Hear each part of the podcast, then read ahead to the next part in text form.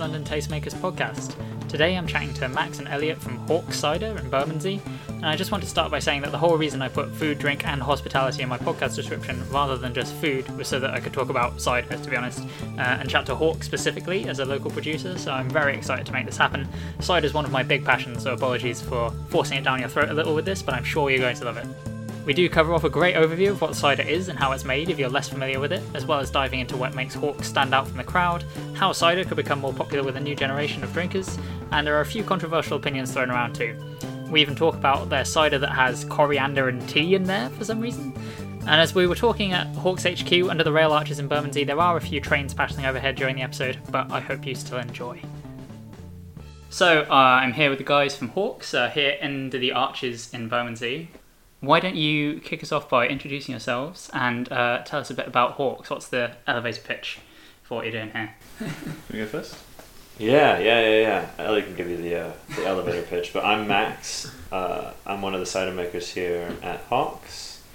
Uh, I'm from I'm from the states originally, um, so I'm a recent transplant. Uh, and yeah, cider is cider's my life, and I love it. Cider's your life. I also love cider.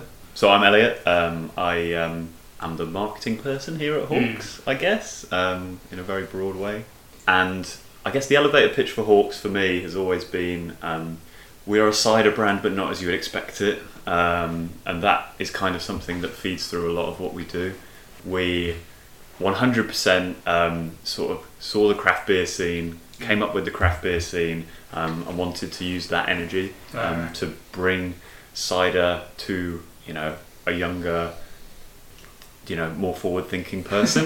you, you were Um, going to go for like cooler, hipper. yeah, yeah, yeah. I guess definitely. And the time that we started as well, there was not really another commercial London cidery Mm. um, around, which just instantly gave us, you know, something unique Right, um, about cider. I think cider had been made in very small quantities in very weird places in London way back in the past. Sure, yeah. Um, but it obviously has a very traditional homeland um, Mm. that we are not in, um, and we sit on the side of the community of, but we very much have our own little London bubble here Right, at right, Hawkes, um, which is something that we, you know, we really enjoy, and something that kind of influences a lot of what we do as well, in terms of like where our ideas come from and who we collaborate with as well. Um, yeah, I think that's Nice. about Hawkes. Yeah, yeah. Solid. yeah, and we've got four rail arches down in Bermondsey as well. That's where we make our cider. And a beautiful tap room to go along with it. And a wonderful tap room. Yeah, yeah, make all the cider here. It's yeah. Amazing. So, it, do either of you have like a particular strong sort of history with cider that kind of got you into the industry? Like, where where's your passion come from? I guess. Uh, so I've been making it since, well, I mean, I can say say this here before I could legally drink in the states. um, yeah, and it had always been a hobby of mine. I always was fascinated with the idea that I could make, you know, as a 19 year old, like I was, you can make your own alcohol to get drunk off of. I mean, that's that's that's a steal, man. That's a steal. I just had to buy juice, a little Yeah. yeast. That's great. And so it kind of it kind of came from there. I started with supermarket juice Mm. made friends with orchards, built a press, like you know, just like kind of built my hobby into Mm. now a now a career, which I feel like I'm quite lucky to have done. Yeah. Um, and Hawkes is a huge reason for that. Mm, Amazing. yeah. How about you, Elliot? Um, yeah, I mean, my link to cider actually started with Hawkes, really. Um, I didn't have a big history with cider. I was brought up in the town that basically started beer and brewing in the UK. Um, so, booze in general has been a big part of my life, and I was very lucky enough to end up working for the OG brewery in my town, um, doing marketing for them. Um, fell in love with the industry, fell in love with talking about drinks and, you know, creating stories about drinks. Um, but for me, beer was just starting to get a bit too, like, a bit too same, same. You know, there's only so many, for me anyway, there's only so many craft breweries that can pop up and, Right, like, right. you know, really be unique. Um, a lot of them just, like, have a very similar look and feel and a Mm. very similar, you know, range, whereas Hawkes with cider is just like doing some of the weirdest stuff in cider ever. Right. We were on our um, Untappd page, you know, Untappd, Mm, yeah, like a ranking service for drinks, and um, we were just looking at some of the weird ciders that we made, and like some of them are some of the highest rated in the UK for just Ah. weird and wonderful stuff. so there's like a herb, spice, and hopped category Right, um, yeah, within yeah. cider. Um, and we've got about ten different ciders that are in the top ten or the, the top twenty, um, which is weird. Yeah, but Yeah. cool. Yeah. Very nice, very nice. And so we don't have to dive into the minutiae, but maybe Max, do you want to tell us like broadly what you do as like cider maker here under the arches?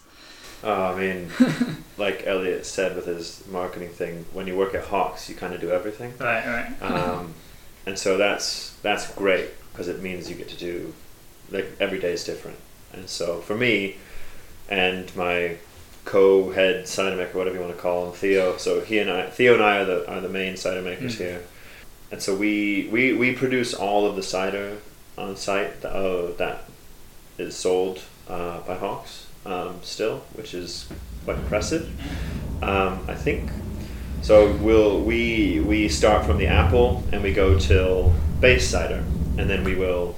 We don't have the facility to package on site, so we will send it out to be packaged. Uh, and that's even kind of fun because we send it out in 25,000 liter tankers, which is Mm. cool. Where, yeah, it's a quite a common thing in cider to have. We don't have packing facilities. for tiny arches in Bermondsey. Uh, so yeah, so we get the apples, we mill them, we press them, we rack them, we ferment them, we we rack them again, we filter them, and uh, yeah, we do. I mean, we do it all, and um, and it's fun. It's really Mm. fun. I don't, I'm not sure like what else.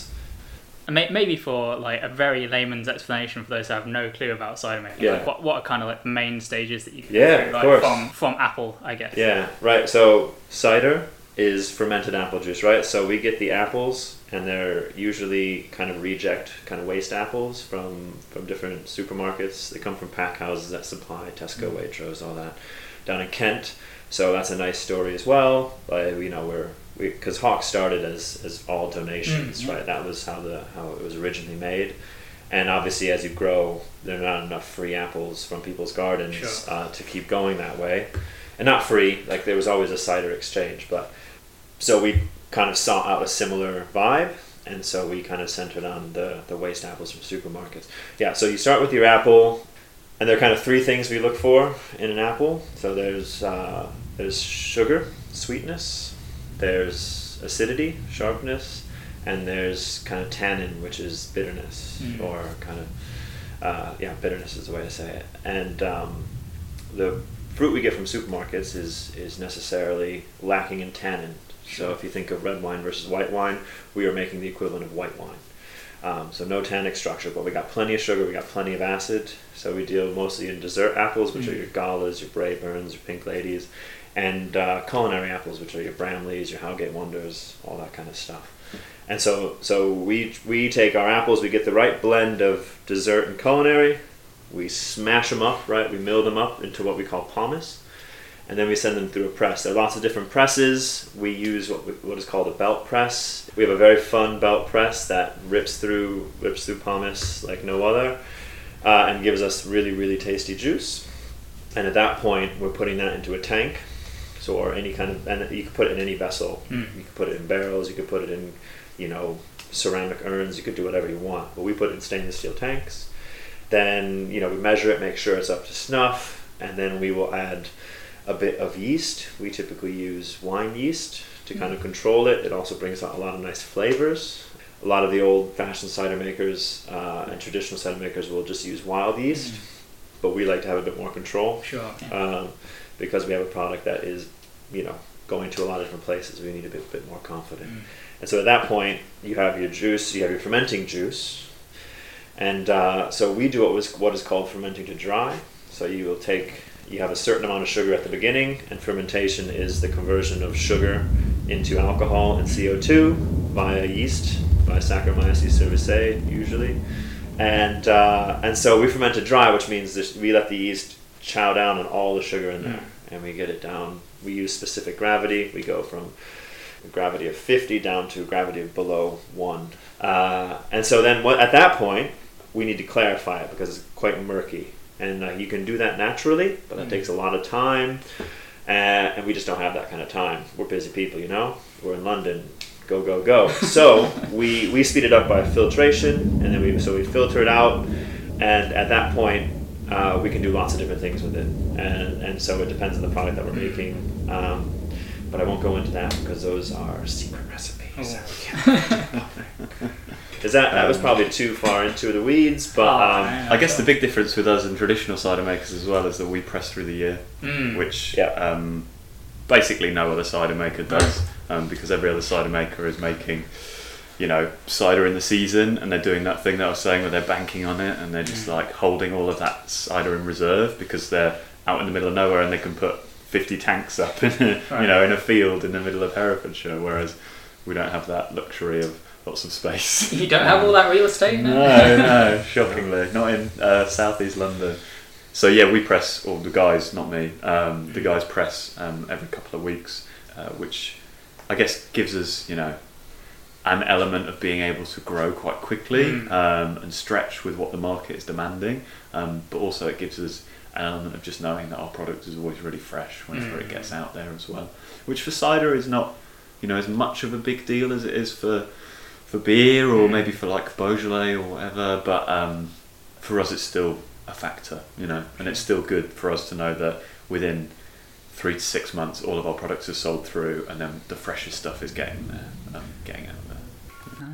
And I mean, you, you kind of touched on what I was going to ask you next, which is kind of, yeah, what is it that makes Hawkes kind of stand out from the crowd, the rest of the cider crowd, whether it's, yeah, the sort of smaller traditional makers that you've been talking about, or I guess the the household names that everyone probably associates with cider, like Yeah. foremost. Um, you obviously talked about having some weird and wonderful flavors, but kind of what is it, what do you think kind of sets you out as the saviors of cider originally, or cider salvaged? Is it now?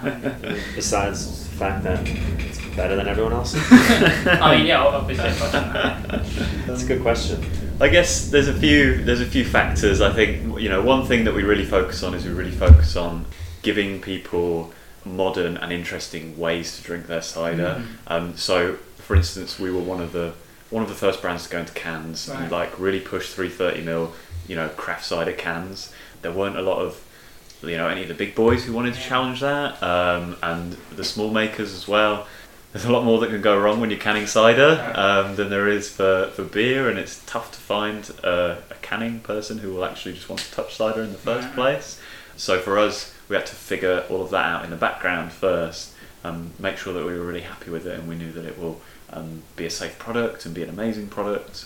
And then we just went full into it, and now we only put um, one of our core range, our Urban Orchard, into a 500ml bottle, but uh, everything else in our core range, our Urban Orchard, our Dead and Buried, our Pineapple Punch, they're all in 330ml cans now, um, and we've kind of kind of chiseled out space in the market Mm. for us with that, um, a space that probably wasn't there before, Yeah, really, yeah. Um, but a space that I think a lot of uh, drinkers who are maybe cider curious um, will want, and they will see that as a real positive.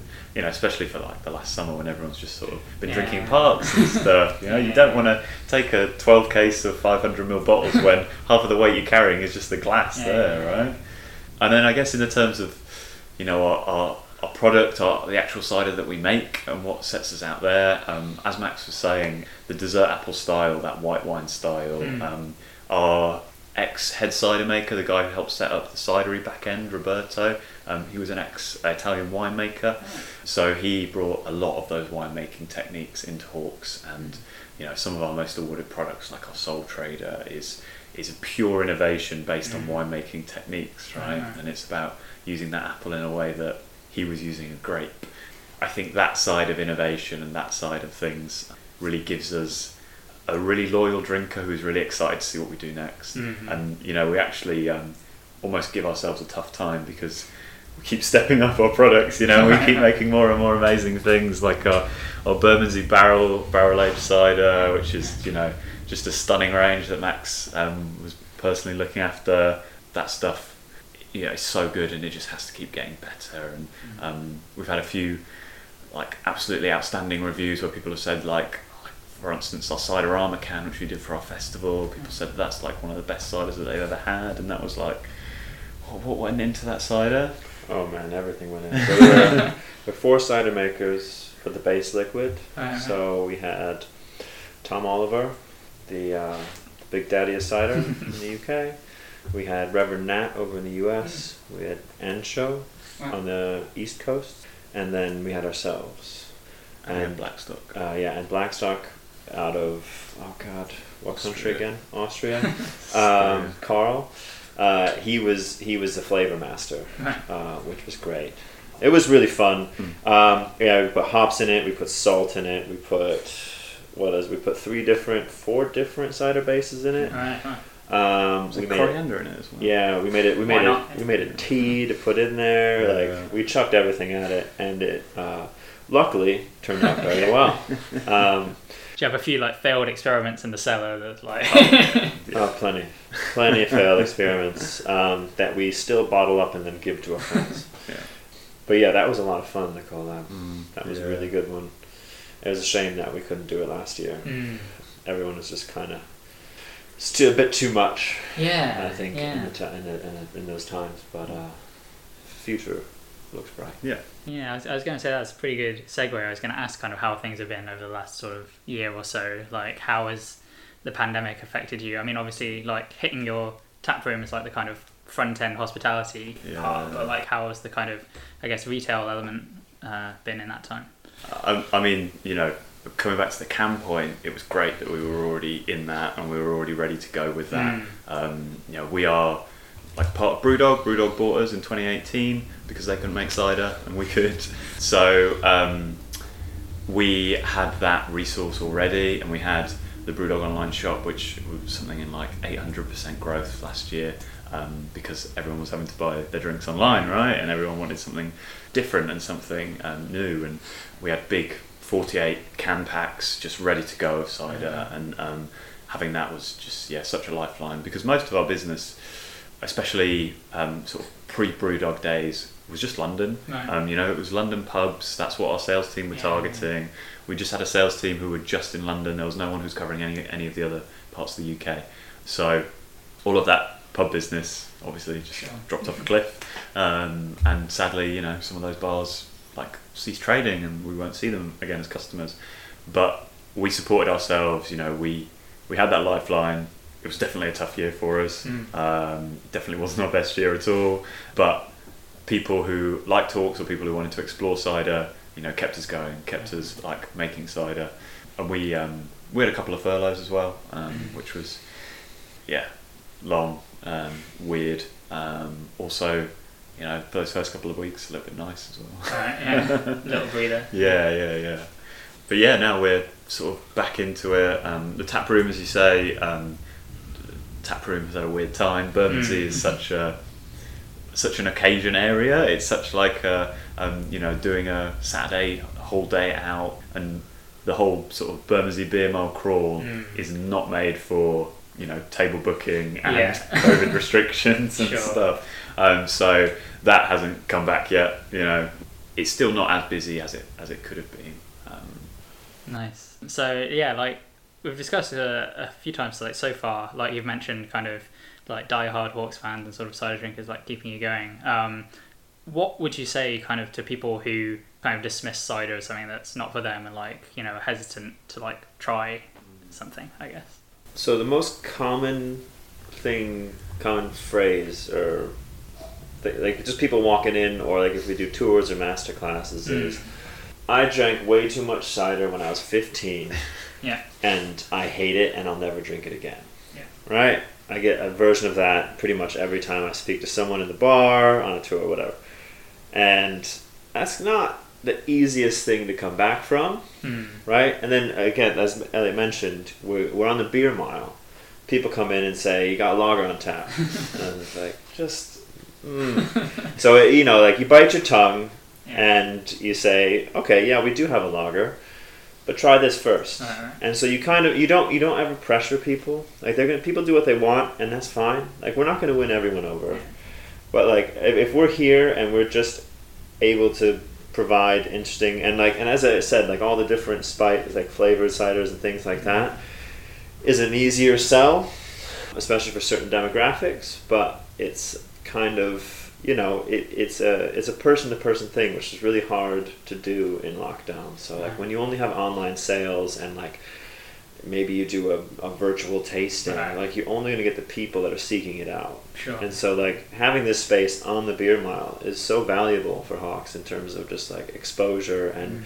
not necessarily changing people's mind, but just like you know, cider's more than just white lightning, or it's more than just the the scrumpy in the in the petrol can. You know, it's like it it it's a, it can be an elevated drink. It's the same exact process as making wine.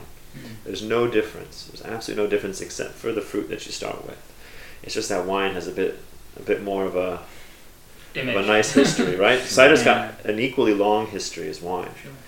but it just has has it has suffered in the tax realm. It's suffered in kind of the kind of societal perceptions of it throughout the years, and so we're kind of starting, you know, a bit further behind than than the beer than beer has um, in terms of cra- the craft beer movement really had got going, but it did take them you know 10, 15 years at least in the states before anyone paid attention.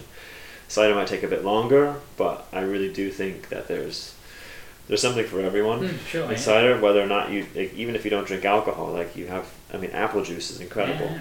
and you know we can take credit for that, right? We can, we can, we can, Yeah. we can say that, right? Yeah. Pre cider. yeah, pre cider. Um, and so I just, yeah, it, it's it's a hard one, but it takes time and patience and a real uh, drive to Mm. and a real passion for it as well. It's not for the faint of heart.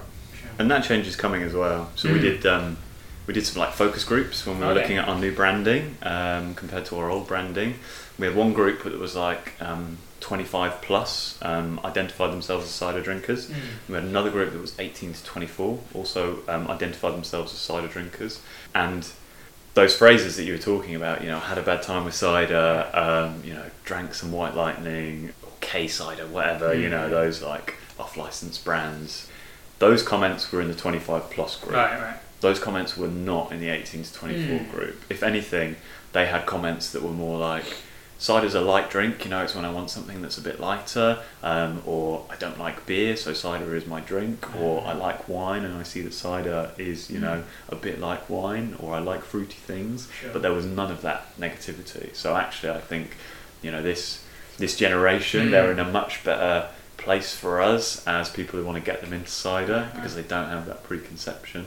And I think in terms of Hawkes and what we give as well, to be able to bring those people inside cider, we've said this before, but like we have one of the most diverse ranges Mm. of styles of cider, of or like almost any cidery that I know, especially in the UK. In the US, there are definitely people with diverse yeah. ranges, but um, I don't think anyone has a range that goes from like you know pineapple cider or um, fruit wines made out of blackberries and raspberries Mm. down to like you know 2018 vintage Dabinet apples and um, you know still um, single variety discovery um, Mm. cider in a 500 ml bottle there's no one who does like all of that breadth probably because they know how much time it takes gonna say, to, yeah. to make all of these things and make sure they keep keep being good um, but um, that that for us is is part of that key you know it's that key part of the puzzle that when that person comes in who is here for is in Bermondsey for beer um, or is not that interested in cider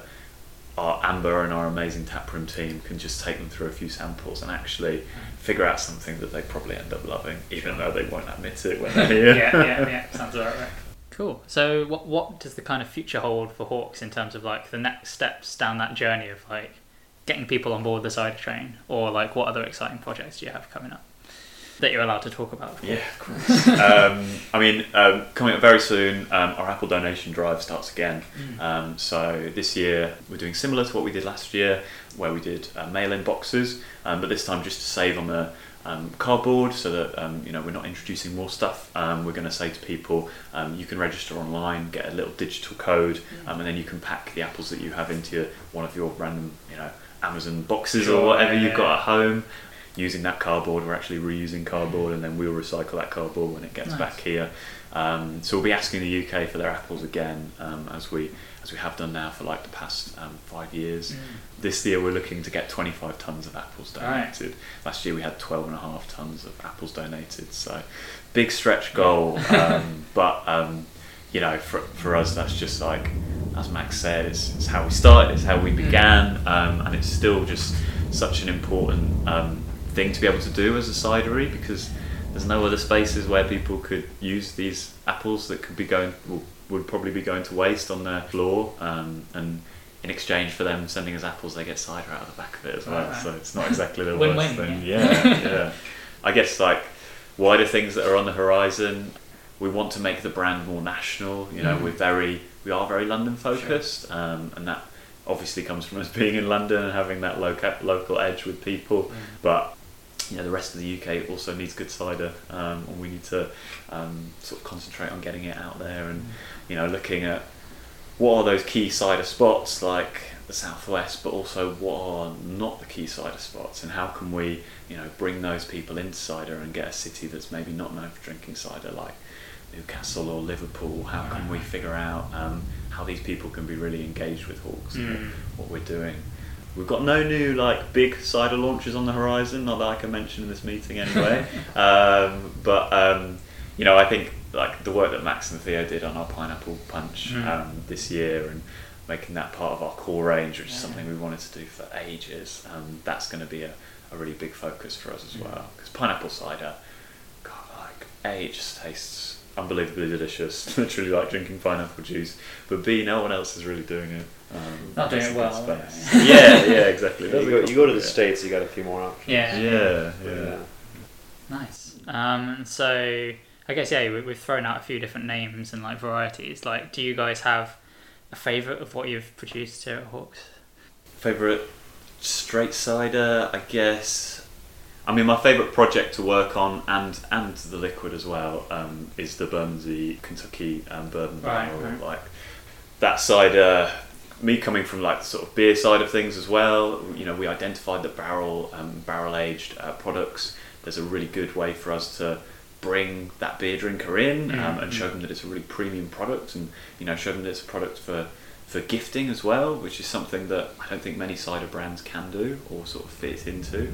Um, and just in terms of the liquid as well, I mean, I, I love bourbon, um, I love that vanilla note, um, so it was just like, yeah, delicious for me, delicious. Yeah, I mean that's a good one. That's a good one. Uh, my favorite is Soul Trader. Right. Not only for the flavor, but the process itself is really. It, it is it is the most reflective cider that we make. Mm. So what I mean by that is it really lets the apple shine, Wow. and it really allows the yeast to do its work in the best possible way. And I think that, as a cider maker, is what uh, helps me get up in the morning. Is like Mm. just like being able to kind of have a, have a, a product that is just so centered around process that like you change one little thing, it modifies the product inten- immensely. And sometimes that's good, sometimes that's bad. Mm. You don't always know what you're going to get. You have an idea, but depending on when the apples were harvested, depending on if they're coming out of cold store, if they're warm, they're cold, like it all changes seasonally, batch by batch, and that's what I really love about making cider is that each time you make it, it's a different thing. Keeps you on your toes. It, uh, yeah, so so try it for me. Nice. Um, and so maybe moving away from Hawkes, do you have like a favorite non, well, non your own drink so that you go back to? Cider related? It could be anything. The um, uh, the Perry that we tasted at Oliver's last weekend, that was Mm. that was something else. I also have an absolute place space in my heart for Blackstock cider. I just think um, he he hits on this sort of fruited flavored cider, but in his own just really different way. Mm. When he's not doing you know what you'd expect of the fruit sweet thing. He's doing something with balance, but also with you know a complex layer over the top of it as well. That isn't something that you could get out of that triangle of bitterness, sharpness, and sweetness. You know, his like his cucumber infused one just has this weird cucumber note to it, um, which is so so strange in cider, but like One of the most um, incredible ever tasted. yeah, yeah, absolutely sure. delicious. Um, I have a few. I'd say my favorite style of cider to drink is Basque, the so Mm. Northern Spanish cider. And I think one of the groups, uh, because I have not been, unfortunately, one of the groups out of the US that really does a good job is Anxo cider. Mm. Greg there really, really knows his stuff. And so they do, you know, wild barrel ferments using similar varieties of apples, obviously American version, so it is different. But they really kind of capture the spirit of that drink because it is a very social, very natural, very like in the moment kind of drink. And I've always loved that about that kind of cider. Mm. Elliot mentioned Gregg's Pit. So again, James Marsden out there has such a devotion to the quality of the fruit that he uses Mm. and the process and just how careful he is and how just into it he Right, is. Just how you know like, Mm. and he just makes some of the most incredible perries and ciders I, I mean I've ever tasted. But in terms in terms of like just like entering into like the real cider world, like I almost got to give Tom Oliver a shout Mm. because like he's just he's just stalwart. He's there. He knows his stuff. Like if you're looking to just try something that is truly what cider like UK cider is, I mean you can't go wrong with anything from him. Mm. Yeah, just I just want to let everyone know that all the people that make cider are great. Mm. Yeah, At yeah, the end of yeah. the day, Well, like, there you there's go, not yeah. there's not like yeah. there's not one in particular. Like that that's the reason cider is great. There's Mm. so many different ones, and you get to Mm. You can try something new all the time. It's just like craft. It's like anything, right? It's variety. I think is the most important thing.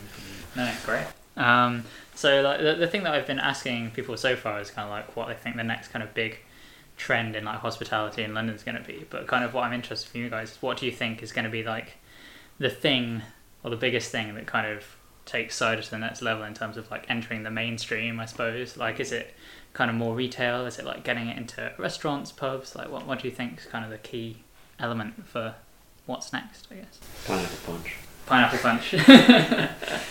Um, I'm gonna I'm gonna be a little bit controversial here um, because we're at Hawkes and why wouldn't we have controversy? um, I, I I think there's quite a big focus on 750 ml bottles of cider at the moment, Mm. um, especially with you know some of the some of the startup makers um, and some of the makers who are you know making limited runs, um, single editions, um, single varieties, super small batch stuff Mm. and I I think there's like a I think there's a ceiling to that to the 750 ml bottle, and I think it can be a bit gatekeeping um, of that style of cider sometimes as well. W- Like we're all about approachability. We're all about making um, cider um, just really transparent. Really, you know, what you see is what you get, um, and whoever you are, whatever you drink normally, we're here for you. You know, we have unfussy labels. We have fun, colourful labels. We have things that look approachable. Things that you know, if you take it to a party, you're not going to get the resident wine guy who's there coming up to you and saying, "Oh, what's that? You know, I haven't seen this big bottle with the label um, that like doesn't really mean anything on it before." Do you know what I mean? Um, so, I think the big thing that is going to take it forward is some of these smaller makers probably embracing cans um, and probably embracing kegs a bit more Mm. and and that's a difficult one because they have to find spaces for these things to sell and I think part of that duty um, comes from the UK pub trade about saying you know we put our foot down about beer and we Mm. said we're not going to pour 10 lines of the same lager anymore. We're going to dedicate five taps to local craft beers. Now they need to do the same for cider and they need to say look we're taking off ex cider maker um, who's been making cider for 30 years and they're making it out of not much, not much apples. Yeah. um, and we're going to put on something that's local or something that's you know been made in an interesting way. And sure it's going to cost me x amount more to make it but I need to be the change that I want to see in the industry so yeah. Right, so I mean, I echo that. I think cans are the way forward. Mm. I don't have as, I think fine cider is is definitely needs to grow as well, but it is a much smaller portion of it. Mm. So in order to really build the market, you do need cans. I think I think if cider is going to get anywhere near like craft cider at least, going to get anywhere near the craft beer level, there needs to be change higher up. There needs to be change to the tax code. Right.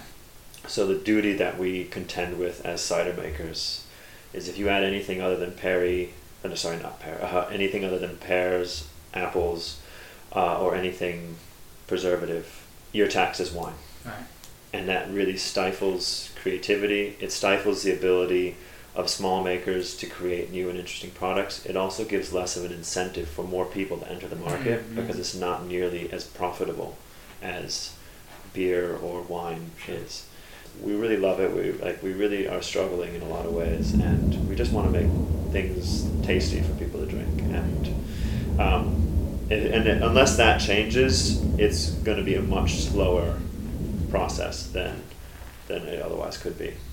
And it's funny, you know, countries that aren't traditionally known for making cider Mm. actually don't have these rules, Right. and actually that's where a lot of the innovation is happening at the moment.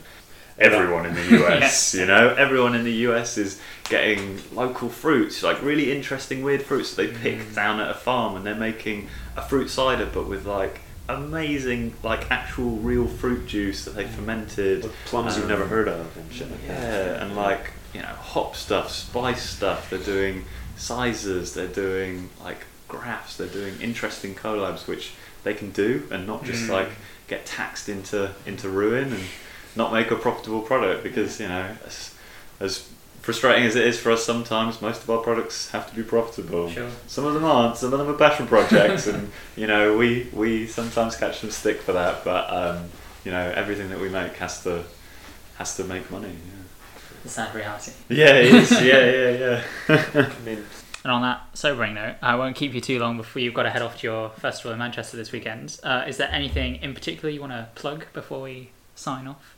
Sneaky announcement, maybe maybe hot off the press. We will hopefully be doing some sort of cider festival here um, at the tap room. It won't be on the level of that cider armor was, um, just because um, I don't think it's right to do that um, this year. But we want to be doing a cider festival where we, you know, get a pallet shipped over from the US with some really Mhm. weird wonderful stuff. We get a pallet shipped over from Europe, from Blackstock and the like. Probably some Basque cider as well Nice. and then um, UK producers, whoever feels comfortable um, doing it, um, we'll get them down here and actually you know do some talks, do some tastings and stuff because this this space, this tap room, you know, used to be such a not not used to be, but um, was was a big hub for cider and Sure, lots of tasting events. You know, we had loads of um, like world first cider makers coming over here, and we got to pour their products first, and they get to do tastings. So hopefully, doing something. I, I reckon in sort of October time will be, and I guess just a you know a general thing. As I said, we need to put more pressure on the pubs and the bars to like get good cider in, you know, to get something local, to get something different, um, stock something that isn't the you know the, the standard set of ciders. Yeah, um, yeah. So um, yeah, put some pressure on your local pubs, or just go to find your local cider maker and buy something online and get it delivered in. Amazing. Oh yeah, I'll definitely be along for the event. Yeah. If and when that happens. Hundred percent. Fantastic. Um, well, thanks so much for taking the time to talk to me, guys. And uh, yeah, en- enjoy your weekend. Thank you very much. Yes. You too. So there you have it. Thanks so much again to the Hawkes team for taking the time to chat to me. I'm really excited to see where they're going from here. And as we said in the episode, if you're new to cider, then do have a little scout around or get some help finding something that you might like. Or if you're already a fan, then you can be an advocate for something more local or interesting in your favourite pub. And of course, if you find yourself with any spare apples, then you can keep an eye out for Hawkes' donation season to bag yourself some cider in return for your apples. You can find me on Instagram as always at Mike Eats London or follow the pod at Mike Meets London. If you enjoyed the episode, please do subscribe to the show wherever you get your podcasts and do drop me a little review if you get the chance. It would be greatly appreciated. See you next time.